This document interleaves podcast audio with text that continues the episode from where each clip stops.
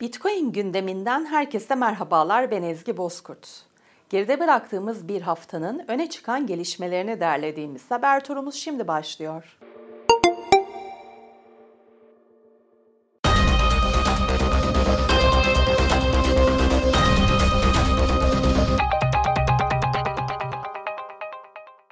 Geçtiğimiz yıl borçları yüzünden iflasın eşiğine gelen madencilik şirketi Argo Blockchain borçlarını azaltmaya hızla devam ediyor. Geçen yılın ilk yarısında 40 milyon dolarlık borç açıklayan şirket, 2023 yılının ilk yarısına dair yayınladığı raporda 18 milyon dolar zarar ettiğini açıkladı. Açıklanan rapora göre Argo Blockchain, 2023 yılının ilk yarısında toplam 947 adet Bitcoin üretti. Arjantin Bitcoin'in benimsenmesinde 2021 yılında Bitcoin'i resmi para birimi ilan eden El Salvador'u geride bırakıyor. Yapılan bir değerlendirme notunda Arjantin'de yapılan seçimlerde Bitcoin destekçisi başkan adayının ön plana çıkması ve Arjantin'deki enflasyon oranının yüksek olması sebebiyle halkın farklı alternatiflere yönelmesi, Bitcoin'in benimsenmesinde El Salvador'u geride bırakmasına sebep olduğu iddia edildi. Amerika Birleşik Devletleri Menkul Kıymetler ve Borsa Komisyonu, spot Bitcoin ETF başvurularına ilişkin kararını açıkladı. Kripto para piyasasında merakla beklenen spot Bitcoin ETF kararında SEC, bekleyen tüm spot Bitcoin ETF başvurularını Ekim ayına erteledi.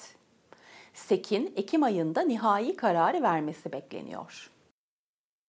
Yatırım yönetimi şirketi Bitwise, Amerika Birleşik Devletleri Menkul Kıymetler ve Borsa Komisyonu'na yaptığı Bitcoin ETF başvurusunu geri çekti. Bitcoin madencilik şirketi Kenan ikinci çeyreğe dair raporunu yayınladı. Şirketin verilerine göre Bitcoin madencilik gelirleri ilk çeyreğe göre %43 oranında artarak 15.9 milyon dolara yükseldi. Şirketin toplam gelirleri de ilk çeyreğe kıyasla %33 artmasına rağmen geçen yılın aynı dönemine karşı %70 düşüş gösterdi. Bitcoin gündemine dair haber turumuzun ardından ekonomi gazetecisi Murat Tufan'a bağlanacağız ve haftanın gelişmelerini kendisinden dinleyeceğiz.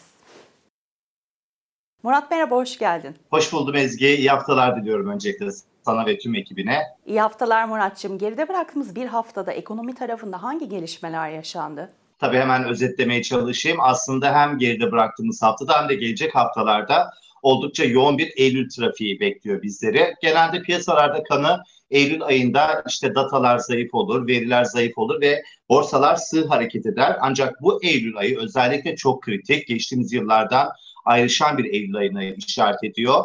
Hem OPEC toplantısının olacak olması hem G20 liderler zirvesi hem tahıl koridoru anlaşmasına dair bazı haber akışları hem de tabii ki Fed'in, Merkez Bankamızın ve Avrupa Merkez Bankası'nın toplantı takvimleri yine Eylül içerisine sıkışmış durumda. Dolayısıyla piyasalarda oldukça önemli işaretler arayacaktır ki geçtiğimiz hafta en büyük gelişmelerden bir tanesi daha doğrusu geçtiğimiz günlerde Çin'in emlak devi Evergrande 17. kere iflas başvurusunda bulundu. E, tabii bu iflas başvurusu piyasalarda Çin'de zaten hali hazırda devam eden o konut balonu riskinde gündeme taşırdı. Birazdan Çin'e dönmüş olurum Ezgi izninde ama öncesinde bir iç piyasaya bakmak lazım. Adım adım bizim taraftan artık Edirne sınırlarından Avrupa, Amerika ve Asya tarafına da izinde yavaş yavaş özetlemeye çalışacağım.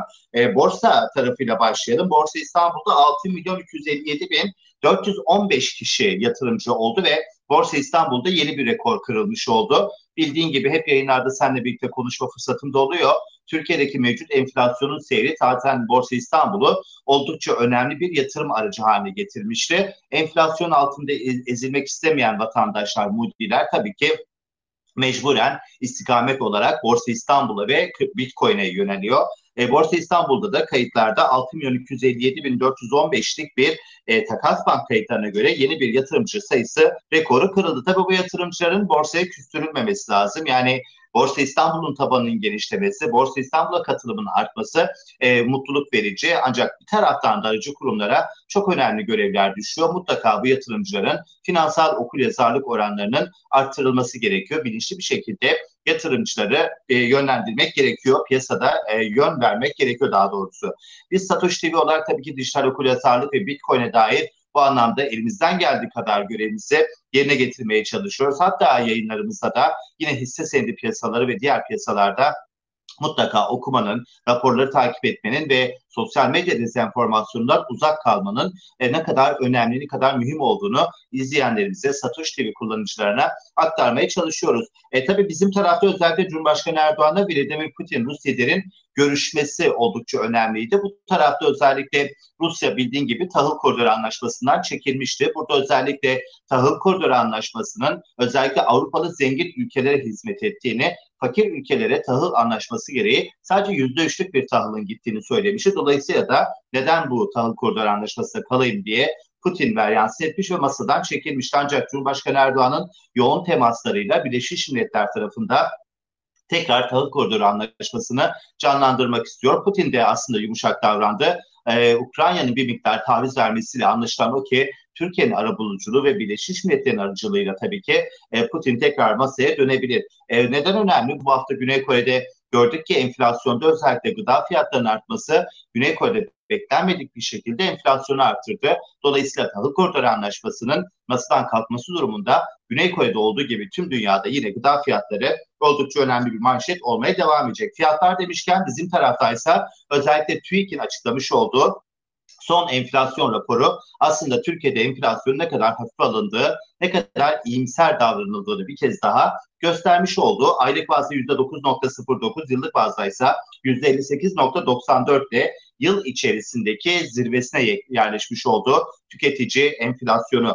E, bakıldığı zaman tabii bu anlamda e, Sayın Şimşek, Sayın Bakan'ın, Hazine ve Maliye Bakanı Sayın Mehmet Şimşek'in hemen açıklamaları geldi ve mücadelede kararlılık mesajları geldi. Enflasyon mücadelesi zaman alacak ancak kararlıyız mesajı bulunduğu yıl içerisindeki zirvesine geldi e, dediğim gibi ve böyle olunca da hem Bank of America Merrill Lynch hem Goldman Sachs hem de birçok JP Morgan gibi yabancı kurumlar hemen Türkiye ile ilgili enflasyon tahminlerini yukarı yönde revize ettiler. Örneğin Amerikalı yatırım devi JP Morgan Türkiye'nin enflasyon oranlarının %62'den 65'e çıkardı ki tepe noktasının ise bu Mayıs ayında, önümüzdeki yıl Mayıs ayında %73 olacağını varsayıyor. Dolayısıyla da Türkiye'de enflasyon hem politika faizini artırmaya devam edecek hem de tabii ki maalesef alım gücümüzü düşürmeye devam edecek. Türkiye'de faiz kararı 21 Eylül tarihinde yapılacak ve son raporda, son faiz toplantısında hiç beklenmedik bir şekilde Türkiye'de enflasyon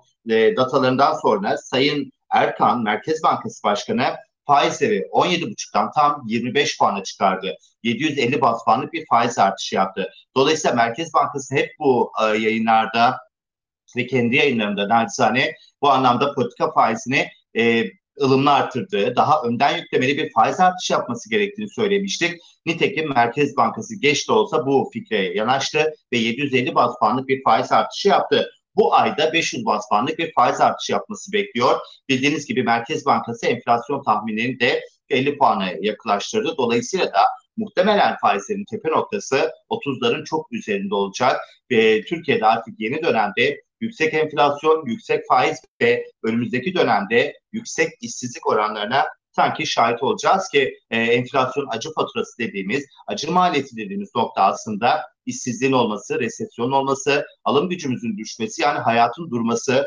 anlamına geliyor Türkiye gibi ülkelerde. Dış ticaret açığımızda Ağustos ayında 8.88 milyar dolar olurken BDDK kredilerin kullanımına dair yeni kıstaslar getiriyor. Artık eskisi kadar kolay kredi kullanımı olmayacak. Çünkü kredi kullanımının artması enflasyonda hem bir iş talep genişlemesi hem de kredi bazı tabii ki oranların artmasına sebep oluyor. E, dünyada ise önemli krizler var. Örneğin Ezgi LNG krizi oldu. Avustralya'da Chevron e, markası biliyorsun çok önemli sıvılaştırılmış doğalgazın ihracatını yapıyor bir şirket. Ki Avustralya'daki Chevron'un bu iki e, fabrikası tam dünyadaki LNG tüketiminin yüzde yedisini karşılıyor. İşçilerin grevi vardı ve işçiler orada maaş alımları, maaş e, aralıklarının, maaş zamlarının istenenin çok altında olmasından dolayı e, greve gitti ve bu grevden dolayı da şu anda Chevron e, bu hafta içerisinde bir gün sonrasındaysa iki hafta boyunca üretimi kıs, e, kısacak. Bu da dünyada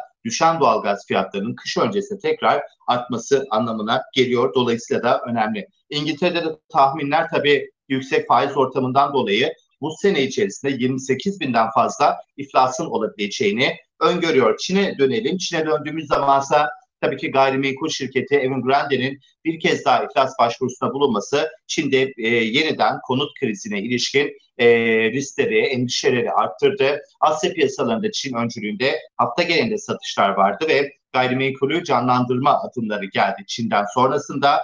E, böyle bir adım gelince de yetersiz olsa da Avrupa'da madencilik ve doğal kaynak hisselerinde ılımlı da olsa artış yaşandı. Önümüzdeki haftalarda Avrupa Merkez Bankası'na faiz kararı bekleniyor. Christine Lagarde enflasyonda kararlılık mesajları verdi. Piyasa oyuncuları Eylül ayında Christine Lagarde'dan bir faiz artışı yapmasını beklemiyor. Sözcü yönlendirme olmasını bekliyor. Bunun en temel sebebi Almanya tam 3 ay aradan sonra dış ticaret rakamları tekrar geriledi. Geçen hafta da perakende satışları düşmüştü. Avrupa'nın lokomotif ülkesinin dolayısıyla da çok da fazla dayanamayacağına dair bu faiz artışlarının ülke ekonomilerine e, bazı kanılar var. Dolayısıyla da Avrupa'da e, faizlerin tepe noktasının yüzde dörtlerde Eylül içerisinde törpülenmesini bekliyor piyasa oyuncuları.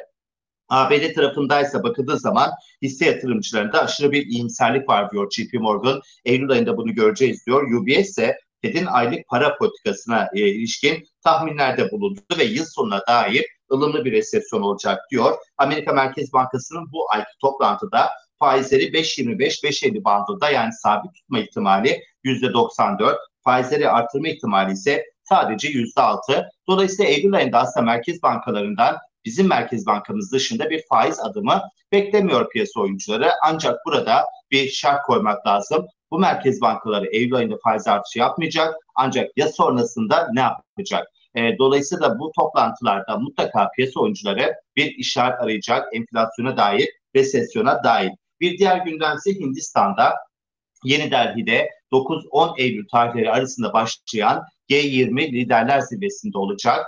G20 liderler zirvesinde Yeni Delhi'de yapılacak ve 50 binden fazla polis görev alıyor. Çin devlet lideri Xi Jinping bu liderler zirvesine katılmıyor.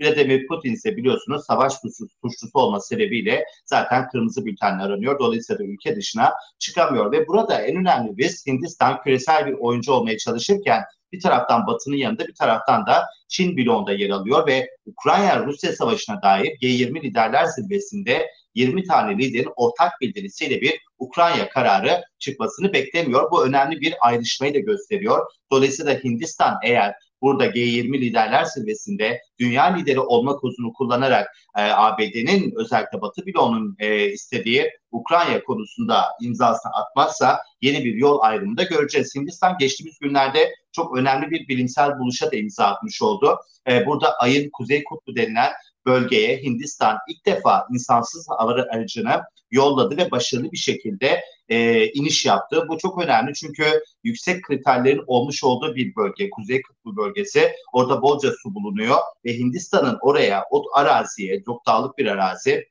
iniş yapması aslında insanlığın da bu dünyadan başka bir dünyaya yolculuğu noktasında Hindistan'ın e, rakiplerine nazaran Çin ve Amerika'nın çok önünde bir teknolojiye de sahip olduğunu gösteren önemli bir argüman. Bunu neden söylüyorum? 2031 senesinde Amerika'dan sonra Hindistan ikinciliği alacak, Amerika üçüncülüğe inecek ekonomik büyüklükte. Çin ise zaten 2030 senesinden sonra dünyanın yeni bir ekonomik lideri olmasını efendim bekliyor. OPEC toplantısı da bu hafta içerisindeydi ve burada özellikle Rusya'nın istemiş olduğu arzı kısma beklentileri geliyor. Petrol fiyatlarında bir dipten dönüş oldu. 89 dolar üzerinde bir petrol. Amerikan tipi ham petrol tarafındaysa 85 dolarlara vardı geldik. Burada eğer bir kez daha OPEC Plus ülkeleri petrol arzını kısarsa Amerika'nın hiç istemediği senaryo olan petrol fiyatlarının tekrar yükselme riski var. Gelelim bize Bitcoin'e bir cümleyle de oraya da aktarmakta fayda var. Ee, bizim tarafta tabii özellikle Bitcoin ile alakalı çok fazla gündem yok. Ancak geleneksel piyasa tarafında genel olarak Bitcoin'e dair bir e, kıstas var. Daha doğrusu sıkıştırma söz konusu. Çünkü Bitcoin'e yönelecek olan ETF fonlar ya da gidecek olan yatırımlar Amerikan borsalarında bir düşüşe sebep olabilir. Altın fiyatlarında çok ciddi bir türbülansa sebep olabilir. Bunu bilen geleneksel taraf tabii ki Bitcoin ile alakalı olabildiği kadar aslında elindeki tüm kozları oynuyor. Örneğin SEC Amerika'da Menkul Kıymetler ve Borsa Komisyonu SEC geçen hafta açıklaması beklenen Bitcoin ETF'ini askıya aldı ve öteledi. E, aynı zamanda 17 Ağustos tarihinde Elon Musk SpaceX firması üzerinden Bitcoin satışı yaptığını e, iddia ettiler. 378 milyon dolarlık.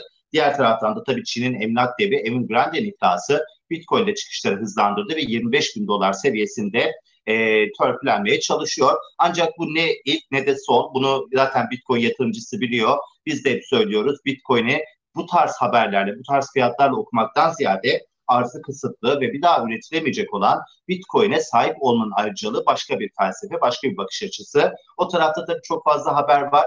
Yalan haberlerle ya da başka haberlerle hisse senedi piyasalarının manipülatif haberlerle yükselip düştüğünü de görüyoruz. Yani bu şekilde yatırım yapmak mı yoksa işin felsefesine ya da geleceğine inanıp yatırım yapmak mı daha kolay? Bence ikincisi. Diğer taraf hem riskli hem de birçok manipülatif haberde mecburen takip et, etmeyi gerektiriyor efendim. Tabii dolar 26.70'lerde, Borsa İstanbul'da 8 bin puan seviyesinin üzerinde yeni rekorlar geldi. Tüm bunlar aslında önümüzdeki dönemde hem enflasyon hem de doların artacağına dair maalesef önce işaretler diyelim Ezgi. Ben yine bizim tarafta çok böyle güzel haberlerle kapatmamış olayım ama hemen sözü sana bırakayım. Muratçım çok teşekkür ederim kıymetli yorumların için. Gayet detaylı dinledik senden tüm gelişmeleri. Ne mutlu, çok sevgiler. Teşekkürler Murat, görüşmek üzere. Bitcoin gündeminin bu haftalık sonuna geldik. Gelişmelerden haberdar olmak için Satoshi TV YouTube kanalına ve Satoshi Radyo'ya abone olabilirsiniz. Gelecek hafta yeni haberlerle görüşünceye dek hoşçakalın.